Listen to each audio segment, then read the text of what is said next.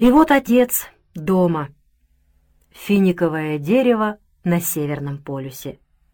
И такое финиковое дерево мы получили. Не все вернулись на фабрику. Сидоров пошел работать в МТС по своей прошлой специальности — механиком. Отца наш сосед Иван Карлович устроил в депо помощником заведующего деповским складом. Работа нелегкая. Запасные части к паровозам — это не запасные части к карманным часам. Их в окошко не выдашь, через дверь не пронесешь. Их на тележках перевозили через ворота. Но тележку надо навалить, тележку надо разгрузить. Отцу приходилось ворочать, дай бог. И ворота из цеха на склад весь день открыты. Конечно, никакого воровства не было. Кому нужны паровозные колеса, шатуны или поршни? Но часто рабочие спешили, не оформляли вовремя, мол, потом оформим, успеем. А потом забывали. Отсюда недостачи, недоразумения. Надо смотреть в оба. За всем углядеть. Тем более дело для отца новое. Но, как и со всяким другим делом, отец и с этим быстро освоился. Все же опытный складской работник, внимательный, аккуратный, добросовестный. И если кто в спешке возьмет часть и не оформит, отец потом сам подойдет, напомнит, без шума, без скандала. И за это его любили. Физически он оправился быстро. На суде согбенный старик, теперь опять красивый мужчина средних лет. Седина сделала его еще представительнее и прибавилась сдержанность, появилась хватка. Ну а о матери и говорить нечего. Кончился этот ужас, этот кошмар.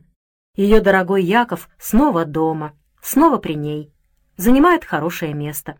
Депо — это, знаете, не ядка, не москотельная лавка, не сапожная мастерская, не склад сырья и фурнитуры.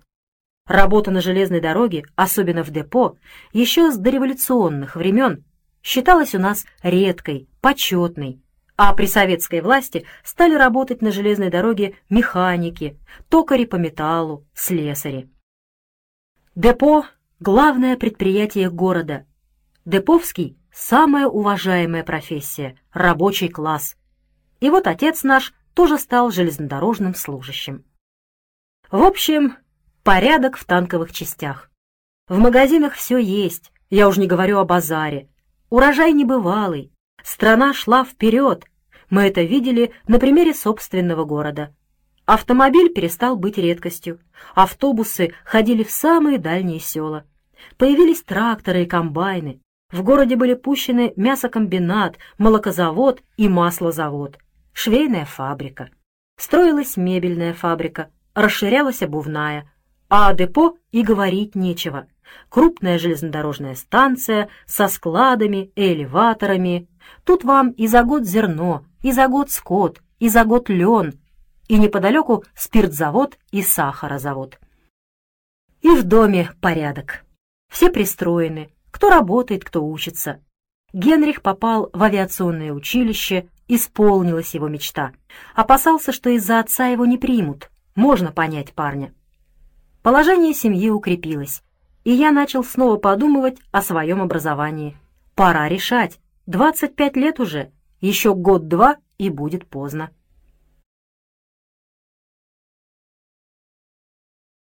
Как отнеслись к моему решению родители? Не могу на них жаловаться. Но, как вы, наверное, уже заметили, жизнь сложилась так, что без меня мама нашего дома не представляла. Дина, безусловно, будет учиться в консерватории. Саша не меньше, чем в университете. Но я с ранних лет сапожничаю, рабочий человек, мастер. Карьера, так сказать, состоялась. Из чего? Для чего, спрашивается, я вдруг пойду учиться? Так думала мать. Однако против не сказала ни слова. Но слово «за» тоже не сказала. Другое дело отец. Знаете, отец меня любил больше, чем меня любила мать. Не подумайте, что я на нее в обиде. Я очень любил маму. Никакой обиды на нее не имел. Просто я ее отлично понимал, хорошо ее знал. Она уделяла внимание прежде всего тем, кто в нем нуждался. А я не нуждался. Так получилось. Рано стал самостоятельным и сам должен был оказывать внимание братьям, сестрам, дому, с малых лет делила ее заботы о других. Безусловно, если бы со мной что-либо случилось, то мама вывернула бы наизнанку планету нашу. Но со мной ничего не случалось, и особенного повода выворачивать планету наизнанку не было. А отцу, в отличие от матери, не надо было повода для выражения любви, не надо было исключительных ситуаций, и я ему был ближе других сыновей. Те жили своей жизнью, а я жил жизнью родителей. Отец со мной всегда советовался, всем делился, я был ему товарищем, и он мне. Понимал меня и вовсе не считал, что я навсегда должен принадлежать дому.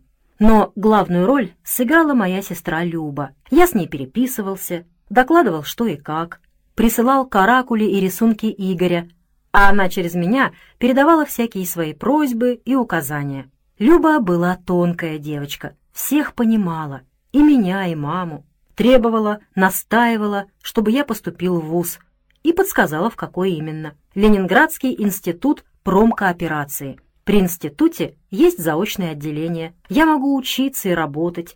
И требования для таких, как я, то есть для специалистов-практиков, на экзаменах снижены. Но, как понимаете вы, так понимала и Люба. 25 лет, не 17. Школу-семилетку я окончил 10 лет назад. Все давно вылетело из головы. И Люба пишет, кроме отпуска, положенного для экзаменов, возьми еще очередной отпуск. Присоедини пару недель за свой счет и приезжай в Ленинград на два месяца. Я, Володя и мои друзья подготовим тебя к экзаменам. У Любы был талант помогать людям. В этом я убедился не только на собственном примере. Без Любы я бы не получил высшего образования. Хотя время, надо сказать, работало на меня. Именно в 30-е годы страна стала технически грамотной.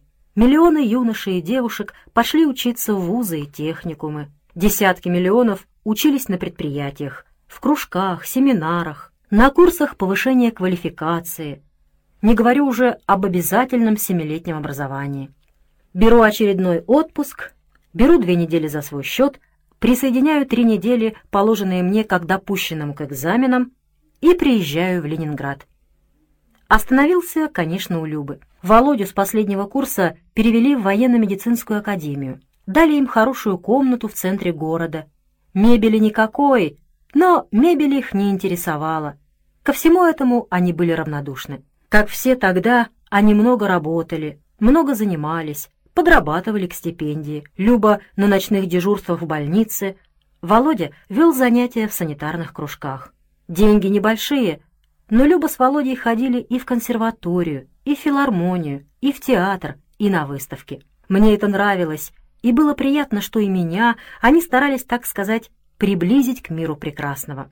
Была у них библиотека, книги по специальности и художественная литература. Люба покупала издания Академии, отказывала себе во всем, была готова сидеть на одном хлебе. И для Игорька книги тоже покупала. Они тосковали по мальчику, хотя Игорь был в надежных руках. Дедушка и бабушка души в нем не чаяли, воспитывали в идеальных условиях, фактически на курорте. И все же трудно по полгода не видеть любимого ребенка. В последний приезд они его хотели увезти, но мама встала стеной. «Ведь вас целый день нет дома», — говорила она. На кого вы его оставите? Няньку наймете? И во сколько вам это обойдется? Детский сад? Дедушка с бабушкой, я думаю, никак не хуже детского сада. Ленинград, туман и сырость. Людям нечем дышать. Каждое яблоко на счету. А здесь он имеет фруктов сколько душе угодно. Люба и Володя не устояли перед маминым напором. Оставили Игоря. На смерть оставили своего единственного ненаглядного сыночка. Ну ладно, об этом потом. У них бывали иногда друзья, пили чай, слушали пластинки. В их доме я впервые услышал Вертинского, Лещенко, Вадима Козина, Клавдию Шульженко. И когда сейчас я слышу эти мелодии, вспоминаю Ленинград и нашу молодую жизнь. В молодые годы все хорошо и всюду хорошо. И все же в Ленинграде у Любы и Володи была особенная атмосфера. Молодые ребята конца 30-х годов были особенным поколением. Не все они, конечно, знали, но в то, во что верили, верили искренне. Люба, Володя и их товарищи со студенческой скамьи шагнули в пекло боя, оперировали в полевых госпиталях при свечах, коптилках и карманных фонариках. Многим сохранили жизни. Вечная им за это слава и благодарность. А тогда они учились и работали, серьезно учились, много работали. Изредка собирались у Любы, пили чай, слушали пластинки, разговаривали о вещах мне мало знакомых, а иногда и незнакомых вовсе. Спектаклях, выставках, концертах, лауреатах международных конкурсов, писателях. Восхищались Хемингуэем, особенно девушки. Хемингуэй тогда только входил у нас в моду. Позже я прочитал его книги «Фиесту», «Прощай оружие», книгу рассказов. Название ее, конечно, не помню. Помню только имя героя — Ник Адамс. В нем, как я понимаю, Хемингуэй изобразил самого себя. Но тогда я не знал ни Хемингуэя, ни малоизвестных художников, которыми они тоже восхищались, ни актеров, а про лауреатов международных конкурсов читал только в газетах. Ну, а эти ребята, конечно, далеко ушли вперед, и когда они спорили, я помалкивал, сидел, слушал. Предстояли мне четыре экзамена. Русский язык и литературу взяла на себя Люба, физику и химию Володя, математику Валя Борисова, подруга Любы, студентка механико-математического факультета Ленинградского университета. Я не тупица, не лопух, понимал свою задачу, ценил их помощь, старался. У них не было оснований жаловаться на меня. Но, как ни говори, им тоже приходилось кое-что обновлять в памяти. На старых конспектах не выедешь. В общем, я им многим обязан. А о Вале Борисовой и говорить нечего, ведь я для нее посторонний человек. Володя занимался со мной по-деловому. Точно начали, точно кончили, никаких лишних разговоров. Пока я решал задачу, он или ужинал, или просматривал газету, или готовился к собственным занятиям. Можно его понять, каждая минута на учете. Решил? Так, показывай. Правильно, но пиши четче. Теперь другую. И опять погружается в книгу или газету. Готово? Неправильно. Подумай, в чем ошибка. Не нашел? Смотри. Понял? Так, верно. Теперь у нас что? Законы Бойля Мариотта, Гейлюсака. Дай точную формулировку Коротко, но исчерпывающе объясни применение. Он был очень одаренным, Володя. Самородок. Достаточно сказать, что сейчас он академик медицины. Но и тогда, в свои 23 года, был личностью незаурядной. Крестьянский сын, сирота. Отец погиб в Первую мировую. Пастушонок из далекой Костромской деревни. Но вот сумел, все преодолел, без всякого рабфака, без курсов, а конкурс — 10 человек на место. Но будь конкурс 100 человек на место, все равно Володя поступил бы. Будущий Пирогов. Все так говорили. Люба уже тогда это понимала и помогала ему стать тем, кем он стал. Хотя и сама подавала большие надежды. Люба тоже требовала точных формулировок, ясных ответов. Но литература все-таки. Пушкин, Лермонтов, Грибоедов — увлекалась, и я увлекался вместе с ней. Что касается Вали, то я скажу вам так. У этой краснощекой девочки был выдающийся математический ум, железная логика. Занятия с ней требовали громадного напряжения. Упустишь слово, потеряешь нить, а дальше как в потемках. Это была ширококосная, широколицая девушка. Крепкая, но не спортивная. Из тех, кто в молодости в самой форме, а с пожилыми годами несколько тучнеет. Но ведь мы никогда не думаем о том, какой девушка станет потом. Мы видим ее такой, какова она сейчас. А она была, как говорится, кровь с молоком. Даже странно было видеть такую здоровую цветущую девушку в городских условиях. Тем более в Ленинграде. А она была коренная ленинградка, из интеллигентной петербургской семьи. Валя не экзаменовала меня, как Володя, не растолковывала, как Люба, она читала курс математики обстоятельно, медленно, чтобы я мог понять и успел записать. Когда я решал задачи, она ничем другим не занималась. Смотрела, как я решаю, смотрела с непроницаемым лицом, по нему я не мог узнать, правильно я решаю или неправильно. С тем же непроницаемым лицом брала тетрадь и разбирала мое решение. И если оно было неправильно, показывала ошибку и давала другую задачу, подобную. И так каждый вторник и каждую пятницу. Весь вечер мы были одни. В эти дни Володя и Люба приходили поздно. Никто не мешал. Потом я провожал Валю. Она жила на Литейном. Вы не замечали такого явления? Когда у красивой девушки есть брат, то подруги этой девушки, как правило, обращают на него внимание, проявляют к нему особенный интерес. Он для них уже не посторонний. И когда у Любы собирались ее подруги, то такой интерес к себе я иногда замечал. Но скажу вам честно, как женщины, они для меня не существовали. Зачем я, спрашивается, сюда приехал? Со мной занимаются, решается вопрос моей дальнейшей жизни, а я в это время что, буду разводить романы? Но тут, понимаете, приходит однажды Люба из института, садится, как обычно, на диван, переобувается в домашние туфли. У нее были неторопливые повадки нашего отца. Кладет руки на колени и объявляет. «Ну, Борис, поздравляю! Валя в тебя влюбилась!» «Слышь, Володя, Валя влюбилась в Бориса». «Известная ситуация», — отзывается Володя. «Художник влюбляется в свою натуру, учительница в ученика». «Она тебе сама сказала?» — спрашиваю. «Не имеет значения, но это так, можешь не сомневаться».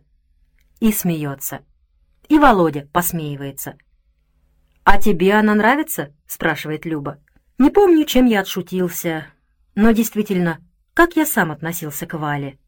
Трудно сказать. Она была моей учительницей, я ее учеником. Великовозрастный жлоб из провинции, начисто все позабывший, кроме, может быть, четырех действий арифметики.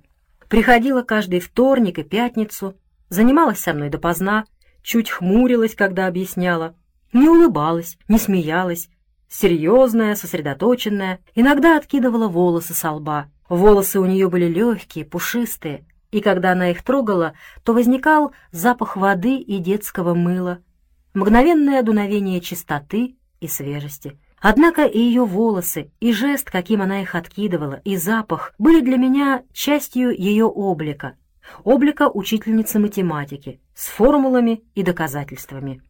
И больше ничего. Математика, знаете, такой предмет, не обхохочешься. Я старался изо всех сил, занимался с утра до поздней ночи и начал кое-что в ней понимать. Почувствовал даже некоторое удовольствие, честное слово. Но с Валей наши отношения дальше занятий по математике не пошли. Хорошая, умная, красивая девочка. Но ведь не это оказывается главным, когда приходит любовь. К сожалению, конечно. Но тогда я решил именно так. Возможно, решил неправильно. А может быть и правильно. Слишком разные уровни были у нас. Не по мне было дерево. Но когда я вспоминаю эту ученую девочку, ее серьезное лицо, мягкие волосы, жест, каким она их откидывала со лба, запах чистоты, который при этом возникал, я испытываю доброе чувство. Ну а тогда экзамены я сдал благополучно и поступил на заочное отделение Ленинградского института промкооперации. У меня оставалось три свободных дня. Настроение было замечательное. И по дороге домой я решил заехать в Харьков, навестить Ефима. Он работал на Харьковском тракторном заводе, окончил к тому времени без отрыва от производства Харьковский политехнический институт и с молодой женой жил в поселке для инженерно-технических работников. Женился у себя на ХТЗ, сообщил нам об этом не как о выдающемся событии, а так, между прочим, в ряду других дел, поставил нас перед свершившимся фактом. В те времена женились и дело с концом. Автомашин с разноцветными лентами да куклами на радиаторах не было. Приезжаю, значит, в Харьков, нахожу дом Ефима, открывает мне дверь молодая женщина, черноглазая, чернобровая, с ямочкой на подбородке. «Давайте, — говорю, — знакомиться, теперь мы с вами родственники». Она мне весело. «Заходьте, располагайтесь, Родственникам мы всегда дюже рады. Звали ее Наташей. Наталья Ивановна Пономаренко. Тогда, между прочим, часто и фамилии свои оставляли. Тоже работала на ХТЗ, имела, как и Ефим, диплом инженера. Окончила один с ним факультет. Мне, естественно, хотелось посмотреть завод, один из гигантов первой пятилетки. Ефим достал пропуск. Наташа отпросилась в своем отделе и сопровождала меня как гид, знала завод как свои пять пальцев. Конечно, осмотреть завод за полдня невозможно. Его за один день нельзя обойти. Гигант в полном смысле слова. Вы, надеюсь, понимаете, какое впечатление он на меня произвел. Завод давал тогда 144 трактора в день. Столько же давал Сталинградский тракторный. За вторую пятилетку было произведено почти 60 тысяч тракторов. Извините, что я повторяю общеизвестные истины, но я все это увидел в натуре собственными глазами. Увидел, как с конвейера каждую минуту съезжает готовый трактор, идет своим ходом на площадку, а там их тысячи. Мощное зрелище. Весь день меня не покидало праздничное настроение. Я гордился, что мы построили такой замечательный завод, гордился, что работает на нем мой брат Ефим. Начал здесь простым каменщиком, стал инженером. И жена его, Наташа, тоже удивительно подходила этому заводу. Жизнерадостная, энергичная, общительная. И я поступил в институт. Все хорошо, все в порядке. Ефима, правда, я за эти три дня почти не видел. Попал не совсем удачно. Как раз в это время завод с колесных тракторов переходил на выпуск гусеничных тракторов СХТЗ НАТИ. Переходил без остановки производства. Все дневали и ночевали на работе. Наташа предлагала сводить меня в театр, город показать. Но у нее хлопот было достаточно и без меня. И так целый день водила по заводу. Я сам походил по городу, по главным улицам, полюбовался им с университетской горки, видел знаменитый дом госпромышленности на площади Дзержинского, как говорили харьковчане, самой большой площади в мире — 11 га. Город строился заново, масса новых промышленных предприятий, новые жилые массивы. В те годы новые жилые массивы были еще редкостью. Словом, хотя и бегло, но познакомился с городом. Ну и, как говорится, День приезда, день отъезда — один день. Попрощался с братом, с Наташей, положил в чемодан их подарки, сел в поезд и прикатил домой новоиспеченным студентом-заочником.